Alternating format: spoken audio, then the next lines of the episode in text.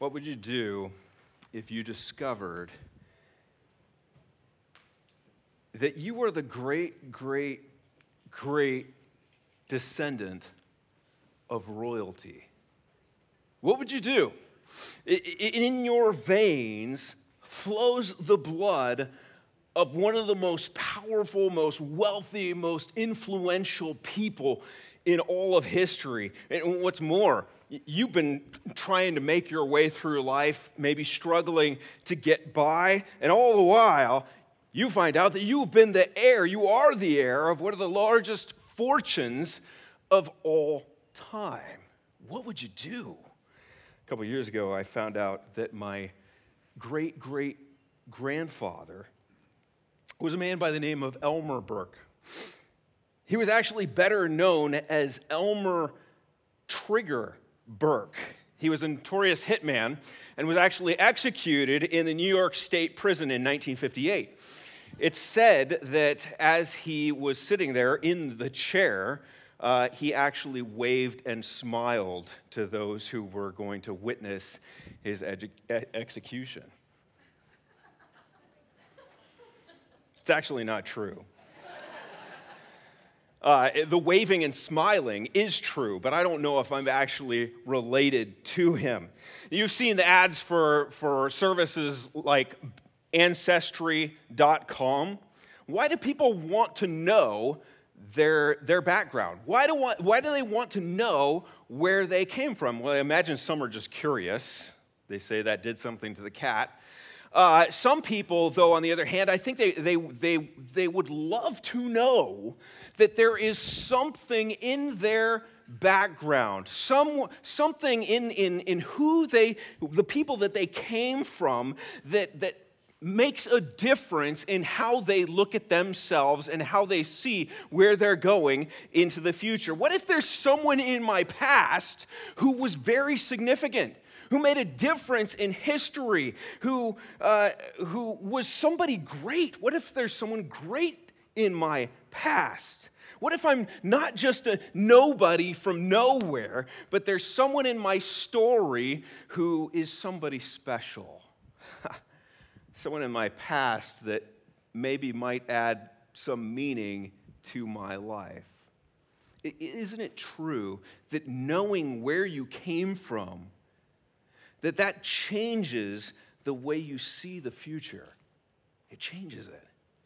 To these people who were on the run, who were, who were scattered, who were on the verge of experiencing one of the toughest times in Christian history, to those people, Peter wants them to know where they came from. And if you were with us when we began our study in 1 Peter, you, you're familiar with that uh, we said that one of the most important things, the secret to persevering through a life of suffering, it's in knowing who you are.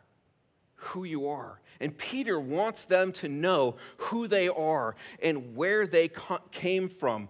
Who are they? Well, they've been chosen by God. Do you remember that? They've been chosen by God. They were called out of darkness and brought into God's family. They had been given a hope and a future. They were living in a place now that was not their home. They didn't belong here anymore. They had been saved by the blood of Jesus Christ and were being transformed by the power of God's Holy Spirit.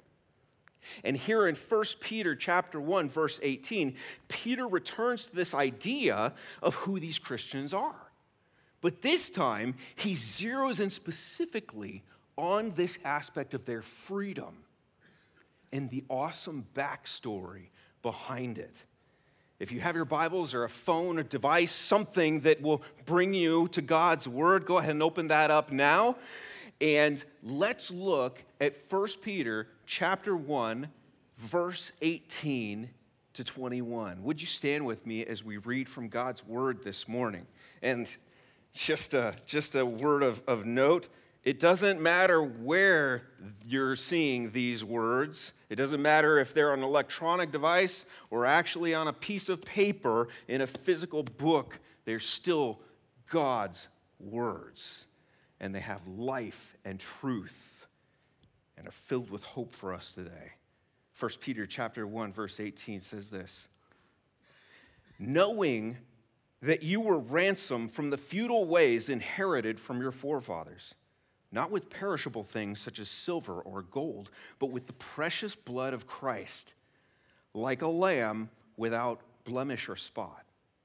He was foreknown before the foundation of the world, but was made manifest in the last times for the sake of you, who through him are believers in God who raised him from the dead and gave him glory, so that your faith and hope are in God.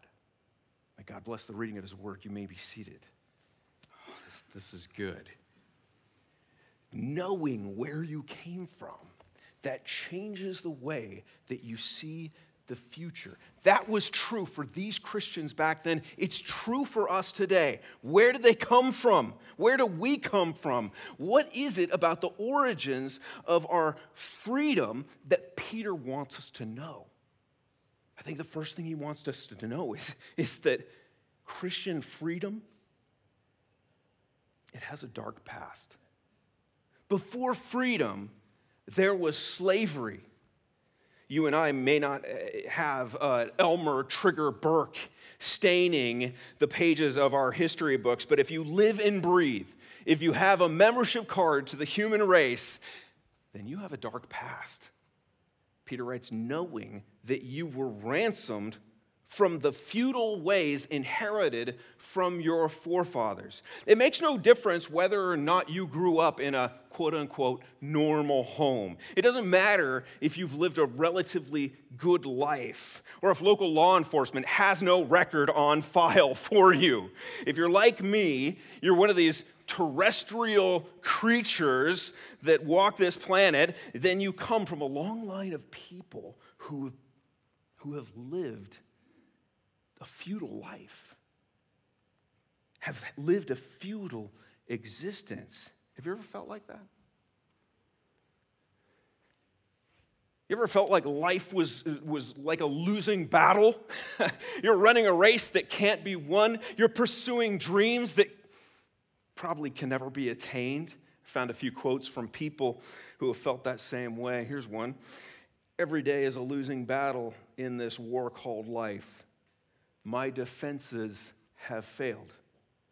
My walls have fallen. My soldiers have given up. At what point do I surrender? Here's another one. Every thought is a battle. Every breath is a war. I don't think I'm winning anymore. You ever felt that way? One more. I've seen how this world is. I'm only 17. We're fighting a losing battle. Hopefully, there's a better life out there. Heart this up if you feel the same. Some people feel that way. Maybe you feel that way this morning. But you know, there are other people who don't feel that way. Other people who look on the bright side of things and they'll tell you, never stop fighting. Don't give up. Don't stop the race. Never stop dreaming. Don't stop believing. Hold on to that feeling, right? There was a former uh, US president who once said, Sometimes by losing a battle, you find a new way to win the war. Okay, that's positive thinking. There's something somewhat good about that. But think about this if the battle that you are fighting is life, then you've only got one shot. Come to the end of this race and lose, well, then you've lost. You're done. It's over. So maybe there is reasons for concern. Most people are living a losing battle. They're, they're, they're running. They're, they're stretching, they're clawing for things that promise uh, security, happiness, fulfillment, significance, but those things end up leaving them high and dry. Now, here's the really funny thing as we look at this passage this morning. The funny thing is this Peter's letter is to Christians who are losing. They're losing everything, they're losing jobs and homes and family and friends and reputations Peter is talking to these people. They're losers, they're losing everything.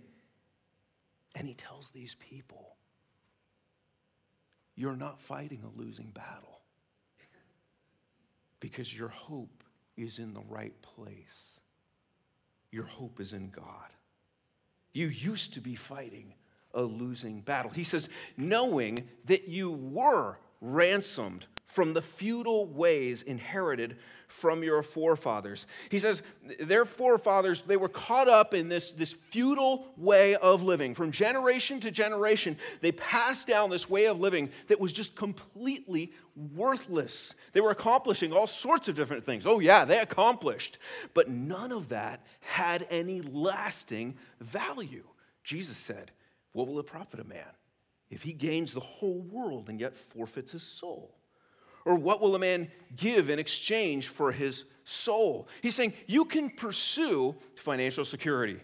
You can pursue personal pleasure, meaningful relationships, personal significance, self worth. You can pursue stuff. Oh, yes, you can pursue stuff, right? You can pursue being all that you can be. But what good is any of it if you get to the end of the day, your days and you realize that nothing prepared you for eternity. Jesus once told a story about a successful farmer, and he wrote, or he said, The land of a rich man produced plentifully.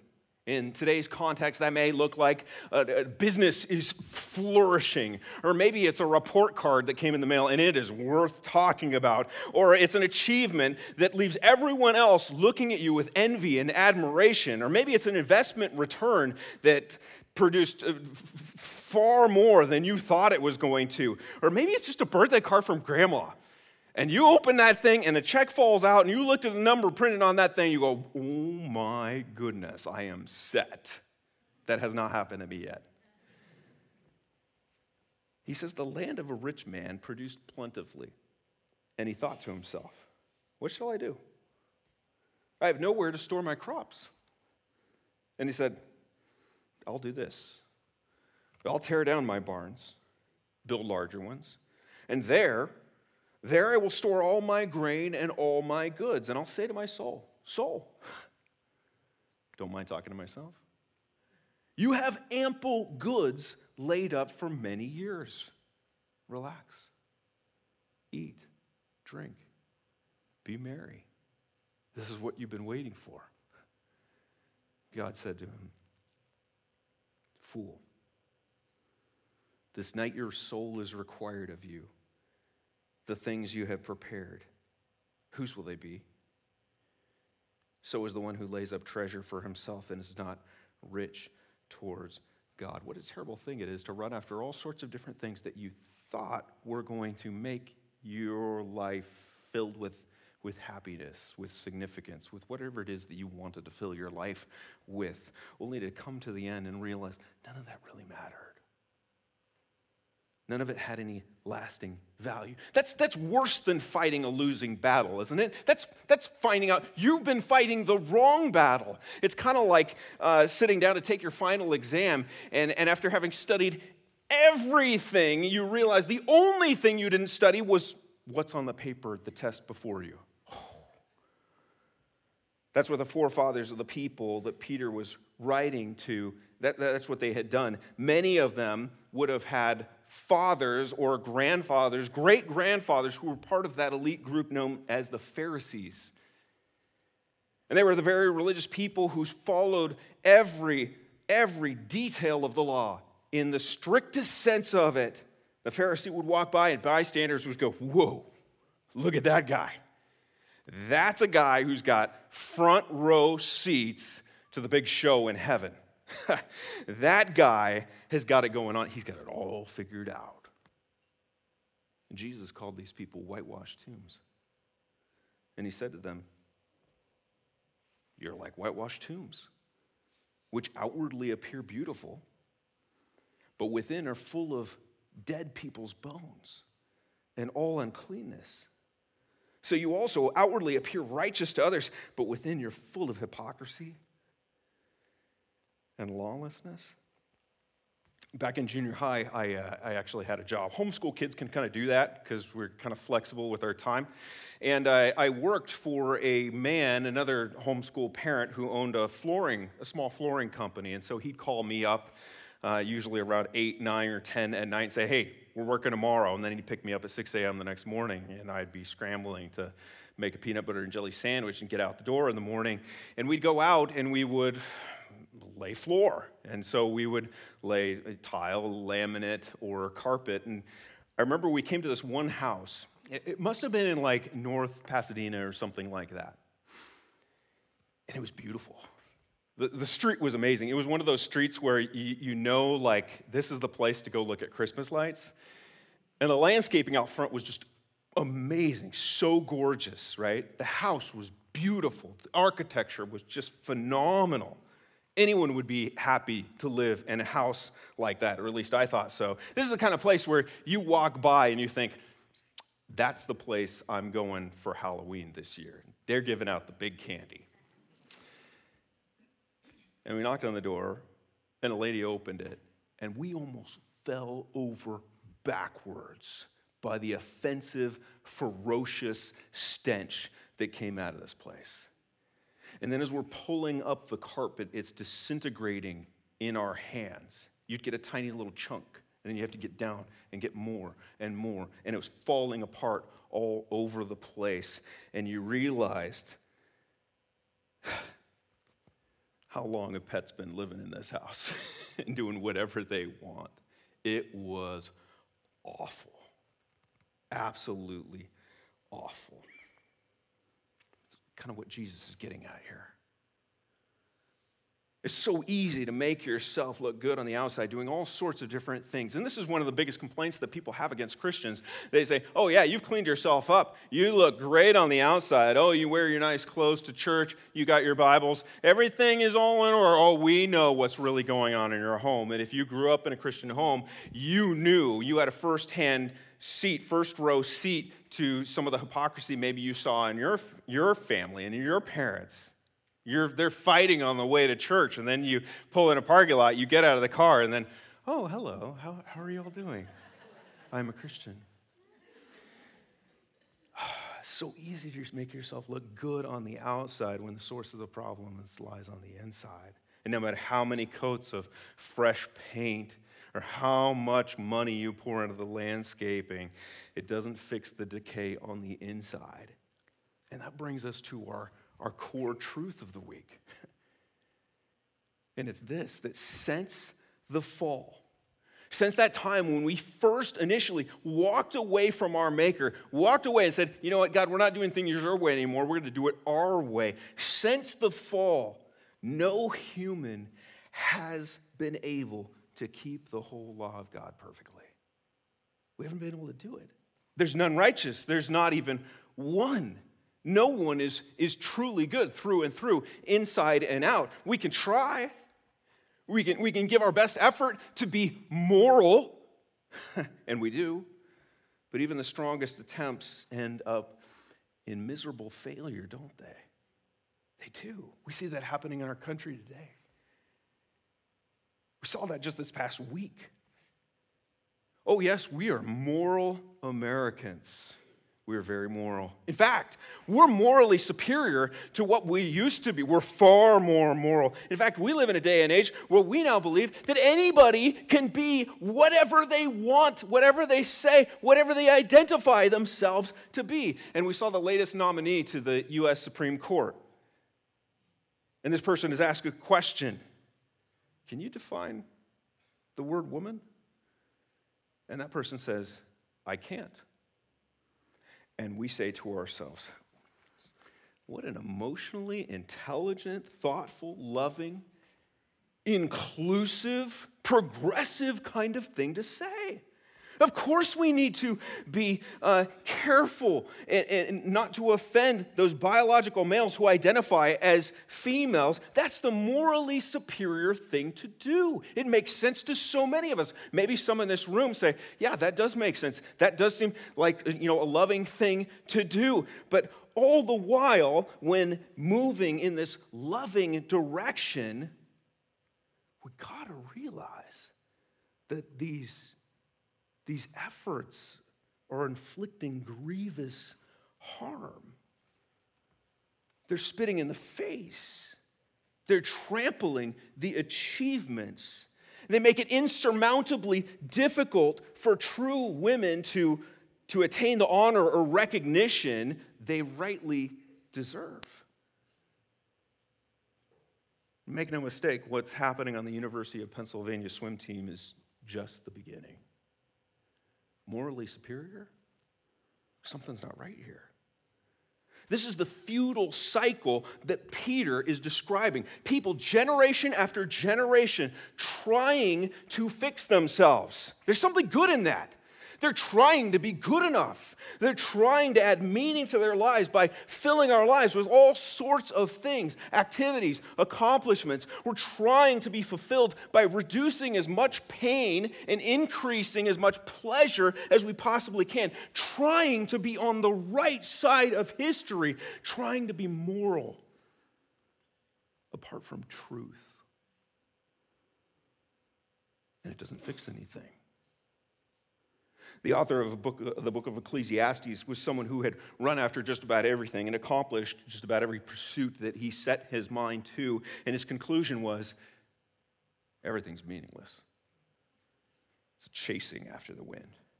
Man, what a tragedy. Come to the finish line of life and find that the good things that you thought you did just don't measure up. Or maybe they were entirely the wrong things. That's the ultimate bad day. It is the ultimate bad day. But check out what Peter says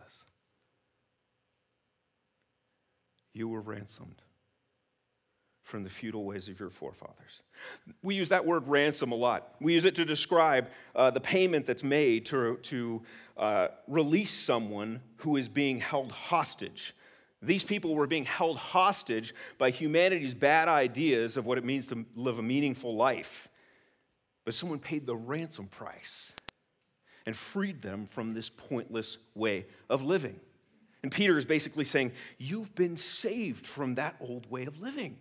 You're saved from, from hopelessness, saved from running around trying to accomplish things that you could never accomplish on your own, saved from living for the pleasures and pursuits that end up turning up empty and leaving you worse off than you started, saved from permanent separation from God. And that should have an impact. It should have an impact on the way you see the days ahead. And knowing where you came from, it changes how you see the future. The dark past in the rearview mirror matters. And so does the realization that Christian freedom didn't come cheap. Christian freedom didn't come cheap, knowing that you were ransomed from the futile ways inherited from your forefathers. Not with perishable things such as silver or gold, but with the precious blood of Christ, like that of a lamb without blemish or spot. You were ransomed. You were, you were purchased out of this hopeless cycle of living when Jesus Christ went to the cross. Your ransom was made by Christ's sacrifice, and that sacrifice was rather pricey. Peter compares it to silver or gold. Both of those metals are of great value. They were of great value. They are of great value today. We call silver and gold precious metals. Peter calls the blood of Jesus that was shed for you and for me, he calls that precious. It's precious because of its incredible value. If I spilled my blood on your behalf, that would be rather gruesome. If I spilled my blood on your behalf so that your life could be saved, then that, that blood would be more valuable than it is just pulsing through my veins right now, wouldn't it? True confessions. I was watching, rewatching an episode of Deadliest Catch the other day, and there was this moment where one of the crab, crab boats that's crab fishing off, off Alaska coast, um, they witness a man from another boat thrown off the boat and into the freezing, freezing water. They, they know there's, there's just moments for this person to live. And you see this boat immediately, drastically, the alarm goes off, and they're heading for this guy. And they're fighting against all, you know, everything to save this guy's life. They throw him a, a life ring, they pull him aboard, they have him down in the hold. He's shivering, blankets all over him, and he is weeping, telling everyone who passes by, and you see this, you saved my life. You saved my life. And then the captain comes in and he says, How are you doing? And the man grabs him and forehead to forehead, he is sobbing, You saved my life. And I was crying. I was bawling. I do that. if I sacrifice my life for you, my life, the value goes way up to you. Just like the value of this crab boat that this guy didn't even probably know about before, the value skyrockets. But Peter is talking about this perfect Son of God become human and shed his blood for you and for me. That's something far more valuable. Silver and gold, they don't last.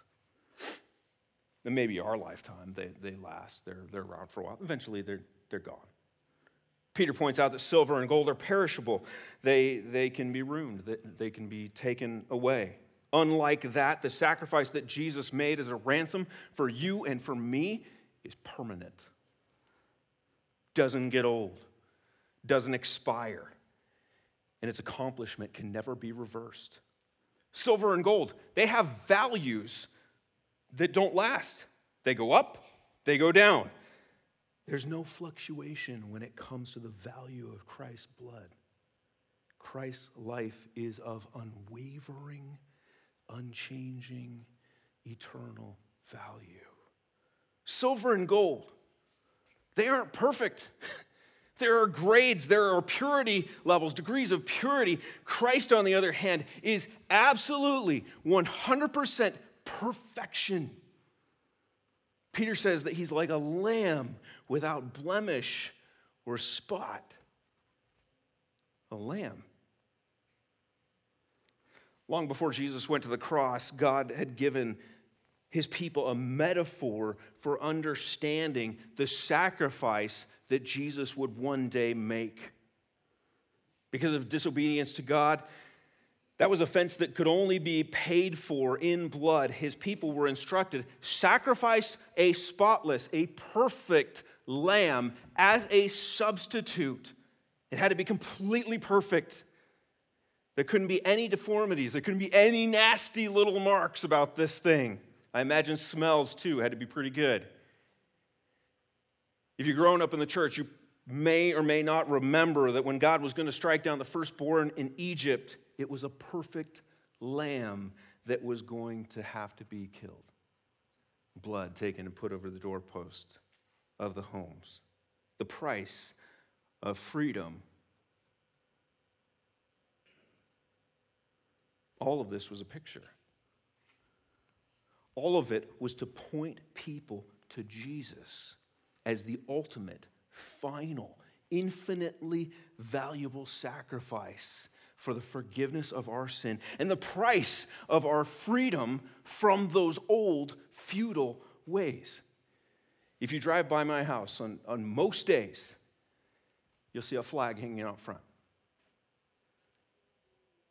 The seven red stripes on that flag, they have some really deep meaning for me.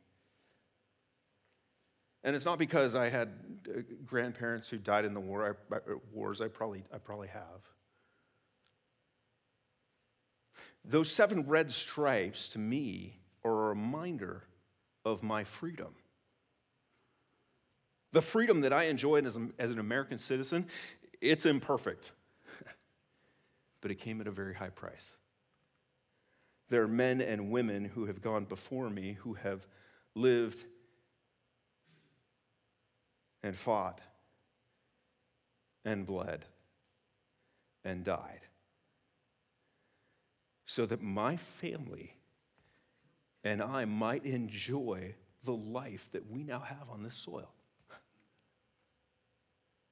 knowing that my freedom did not come cheap, that changes the way I look at the future. It changes the way I look at the day before me. As I see that flag hanging there, it tells me that each day that I have before me, precious. It's precious. Because it was paid for with a high price. How much more should the costly price that was paid for the freedom from those old futile ways, how much more should that impact the way that we look at each and every morning we are blessed to see the sunrise? Knowing where you came from changes the way you see the future. The dark past in our rearview mirrors matters. The realization that Christ, that Christian freedom didn't come cheap, matters. Finally, so should the reality of, of our Christian freedom, that it has ancient roots. Christian freedom has ancient roots. Have you thought about this? He was foreknown before the foundation of the world, what was made manifest in the last times for the sake of you, who through him are believers in God, who raised him from the dead and gave him glory. Jesus' death on the cross was not a backup plan, it was plan A. It was plan A from before the foundations of the earth. Plan A. That's pretty awesome. Several years ago, there was a trend among uh, many evangelical churches, and they would, they would grab up and they would decorate anything and everything with, with what appeared to them as old. they would litter their stages with, with candles, and they, and, and they'd tack up these Celtic looking crosses, and they'd even print their bulletins in that ever loathsome papyrus font. Oh my gosh, dark days, very dark days. But I get the reason for it. People wanted to feel like they were a part of something that wasn't new, that wasn't novel.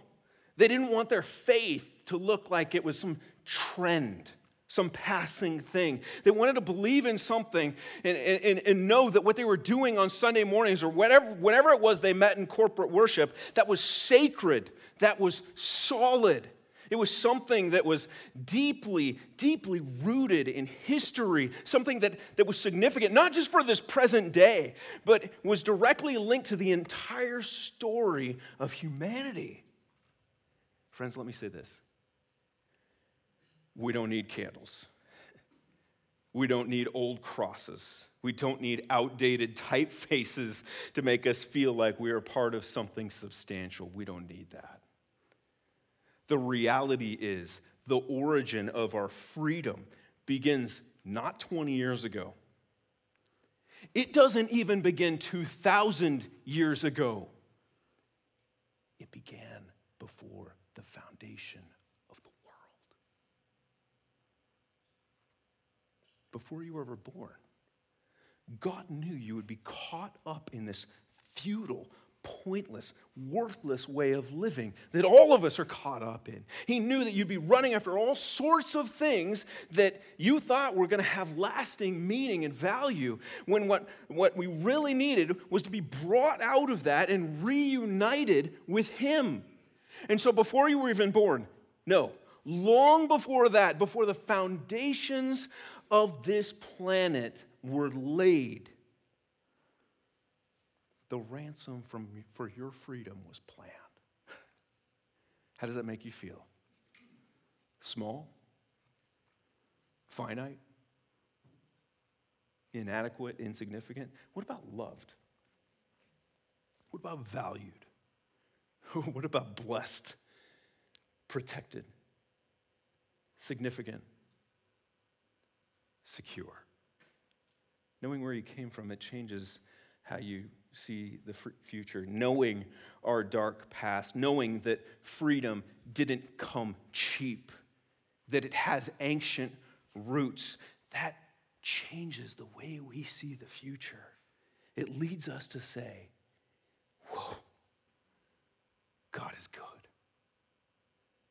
I'm not a nobody from nowhere. That's not me. From eternity past, my freedom was planned to be purchased with the most valuable currency. I do not have a meaningless, irrelevant existence. I'm part of a, the marvelous, most important, most significant plan in all of history. Wow. But you know it should do more than that? It shouldn't, should do more than just give us the warm fuzzies.